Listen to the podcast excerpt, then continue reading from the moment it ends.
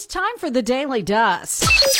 Check this out. It's that time to dish again. Hollywood I understand you have some more gossip. Where do you hear the good gossip? chatter and Hollywood gossip. The quality of your Celebrity gossip. What's the good gossip? Okay, so the Daily Dust brought to you by Hefner Furniture and Appliance. It's just a light dusting of gossip, not the really hard stuff. So, Taylor Swift leads the nominees for the 2023 MTV Video Music Awards. Are you ready for it? With eight. She's followed by SZA with six. The show airs live on September 12th. And despite the negative press, Ariana Grande and Ethan Slater are said to be moving forward with their relationship. Yeah, Ethan is divorcing his wife, and Ariana is going back to music in lieu of the uh, strikes.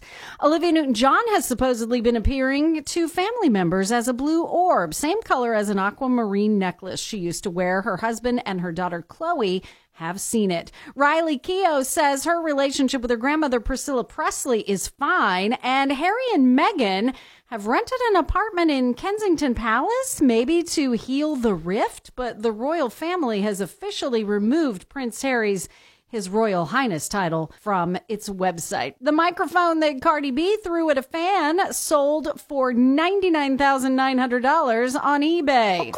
And remember the cha cha slide? Right foot, two stumps. Left foot, two stumps. Slide Yeah. to the left. Everybody's favorite Slide wedding to the dance. right. Um, the creator, DJ Casper, passed away on Monday after a battle with cancer. He was only 58. Tory Lanez has been sentenced to 10 years for shooting Megan Thee Stallion in the foot. He told the judge, quote, if I could turn back the series of events that night and change them, I would. The victim was my friend. And Bill Maher says he enjoyed Barbie. Yeah, but he says he found it preachy and man hating. Meanwhile, Joe Rogan is appalled at how easily outraged guys are getting over it. And a dirt alert. So Jay Z's Made in America festival is canceled. Due to severe circumstances outside of production control. Now, Lizzo was one of the headliners, but it doesn't sound like her recent lawsuit is the reason. They say they'll bring it back to Philly next year and get refunds at point of purchase. So, minus the service charge, I guess. I don't know. And I told you that Kim Kardashian broke her shoulder. Well, got a Kardashian alert for that.